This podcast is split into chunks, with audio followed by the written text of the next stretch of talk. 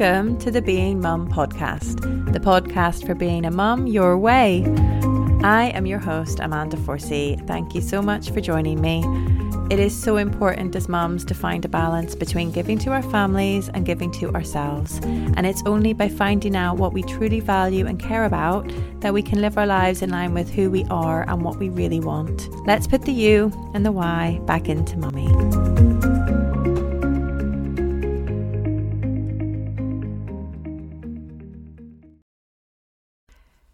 Hello, welcome to this week's episode where I'm going to be talking about the struggles, wins, and ways that you can keep, maintain, and find friends while being a super busy mum.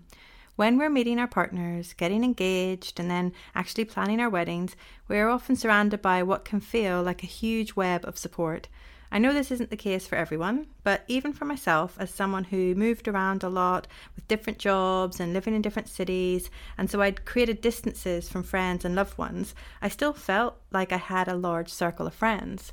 I was lucky enough, I lived in really cool cities like Prague and Dublin and Manchester and Edinburgh, and so I guess it was desirable to come visit me.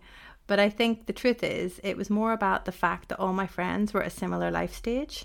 They were dating or engaged or even married, but it was BC, before children. We had that luxury of cheap budget airline flights and no real responsibilities, maybe except our jobs. And so we had that freedom. We could plan connections, meetups, reunions, weekend breaks. It's only now, with the children, that reality hits home. We have true responsibility, and this can extend to a menagerie of pets as well. Okay, we can't just pop out for drinks after work if we're working mums, or we can't just meet for brunch or dinner on the weekend. Even we used to have Sunday roasts followed by a movie session that we hosted in our London home. Um, we can't even do that now. The, the fact even watching a movie after a roast dinner on a Sunday is uh, not always an option. The kids have the TV. Suddenly, everything needs to run through the filter of who's going to watch the kids? Is it a kid friendly place? How much is that going to cost? And so it's easy to see why friendships that we've always thought of as constant, while they are still there and real, we aren't benefiting from the connection. We're all just super busy in our own lives and in our own bubbles, and it's hard to mix. We try to plan meetups, but everyone's schedules are so busy, it's months before a date can be agreed, and everyone, even then, life often gets in the way, doesn't it? It's super hard because those are friends we've often shared major life experiences with. Maybe childhood or school friends university friends work buddies that we used to see every day. The bonds formed at the time were very real and special and there is often a lot of love there. So this can feel a bit like a loss or a grief. Not just that you've lost that person from your life but like a part of you is lost that that person you were when you hung out with that friend has gone. I know that when I do catch up with my longer term childhood, school, or university friends, it's like we were never apart. That bit of myself is still there, and the fun and laughter is very real. But I really miss it now in my current daily life. In the days now, I would really, you know, could do with those laughs with those people that just get me and know me and have always known me. And that person that I was then, that part of myself, that identity that I had then, I miss that part of me. So, how can we solve this? Well, we can try to plan meetups with them. This is really hard to do, but it is worth it. Even if it's only once a year that you meet up, it's better than nothing at all. Don't try to do it all together, the whole family is all getting together. That can be really hard. Maybe it's just the girls without the partners and kids. And even if it's just two of you, it's enough to call it a girls' weekend. In fact, the smaller the group is, the probably easier it's going to be to organize.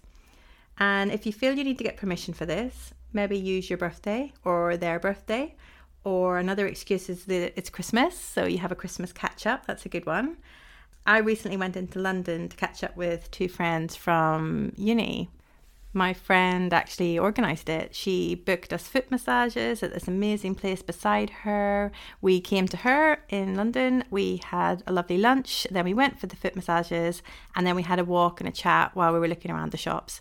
It was lovely and I was home in time to do bedtime.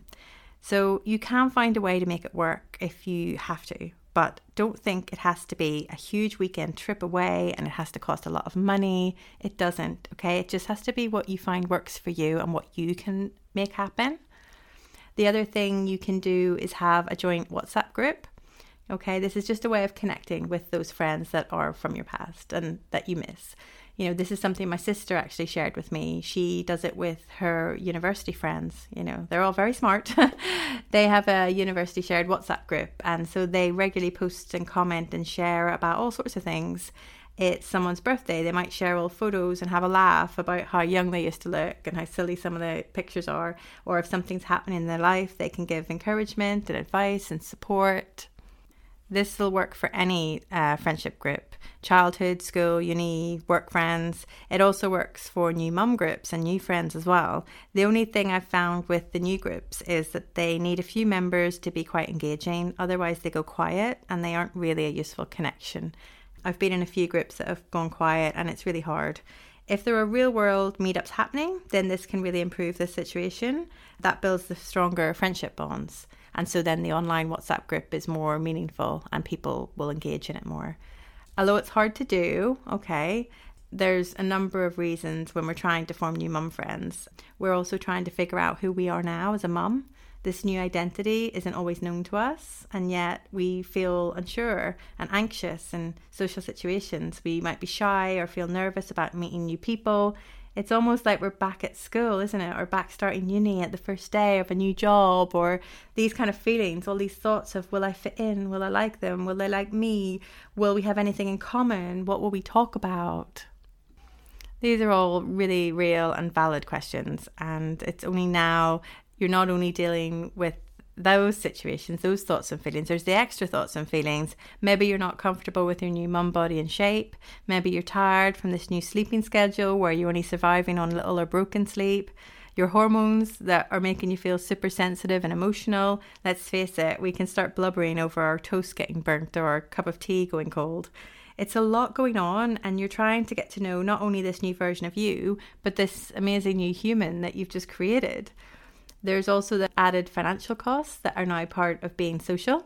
If you want to go out, you need a babysitter or even a local, you know, teenage person adds up quite quickly. You know, I've solved this by using family, and the going rate for Auntie Lindsay is a bottle of wine, and I trust her completely to handle my four monkeys. I'm not sure I would even get someone who would agree to babysit my four monkeys for me if I asked. So I'm very lucky, and I know not everyone is lucky enough to have grandparents or aunties close by that can help, so the cost is an added barrier. One way I've managed to get around this is to have friends come to me when the kids are in bed. It started with my neighbour and a few mum friends coming over to watch the sewing bee on a Wednesday. And then through the sewing bee, it all finished. Um, we just kept up with our Wednesday mum date. And it's lovely just to chat and catch up on that Wednesday evening. I appreciate this only works if friends are local and dads and partners are willing to listen out for the kids. But since they're meant to be in bed and sleeping, I find this to be a win. He can watch what he wants on TV, listen out for the kids, and I get to relax and talk with my friends knowing that I, I'm not needed anywhere else and that they've come to me too. So that's a nice convenience maybe this is something that could work for you. It's definitely worth giving it a try, even just once a month. And if evenings are too unpredictable because kids are still very young or your partner works late, maybe you're too tired to hold a conversation past 8 pm, and so a coffee morning date after the school run is a better way to connect for you. The other way is if you have goals like getting healthier or fitter, then you could make a gym date or a walking date with a friend. There are lots of groups already out there you could join, but if you also go with a friend then you keep each other accountable. Because you've made that date and time, you stick to it. And because you have the added benefit of friend time, you're even more motivated to go. It's like a double whammy effect. You hit a fitness or a health goal, and you get the social connection and buzz from chatting and hanging out with your friend. Ultimately, the honest truth about friendship is that, as with most things in motherhood, it changes. We have to accept that we can't be as free and available for each other as we were before, and that we have to be flexible and adaptable if we're going to maintain those special friendships that we made in our younger years before we had children. But if we remain open throughout the different phases of motherhood, from baby to toddler to schoolgoers and so on, I honestly think that we can find and connect with new friends who will also become special to us. So it's not all, you know, doom and gloom. There is many different levels of friendship and ways to connect and find joy in that social connection and it may not be what you first think, and the friendships may not come for where you think they're going to come from. So, being open would be my biggest uh, bit of advice. Um, you never know where your next friend might be. And there's a lot of other mums out there who are feeling um, lonely and isolated, just like you. And so they are looking for the same connection. So maybe giving a smile when you're doing the school run, or if you're in the coffee shop and you see another mum with the pram, and you know you can say, "Oh, do you want to go for a walk in the park as well?" You know, be open to making suggestions. Don't be afraid. Being brave um, is is really important actually, and something that when we're mums we we tend to lack that bravery because we're just so overwhelmed with what we're doing. But it can change things. Thank you so much for joining me this week. I really hope that you enjoyed this episode, and I'll be back next Friday uh, with another episode for you. Have a lovely weekend. Thank you for joining me for this episode of the Being Mum podcast. Please stay tuned and subscribe for future episodes. You can also follow me on Instagram at Being Mum Your Way or join my Facebook group, the Being Mum Tribe. I'd love to hear from you, and if you have questions or want advice, please do get in touch and join the online Facebook community.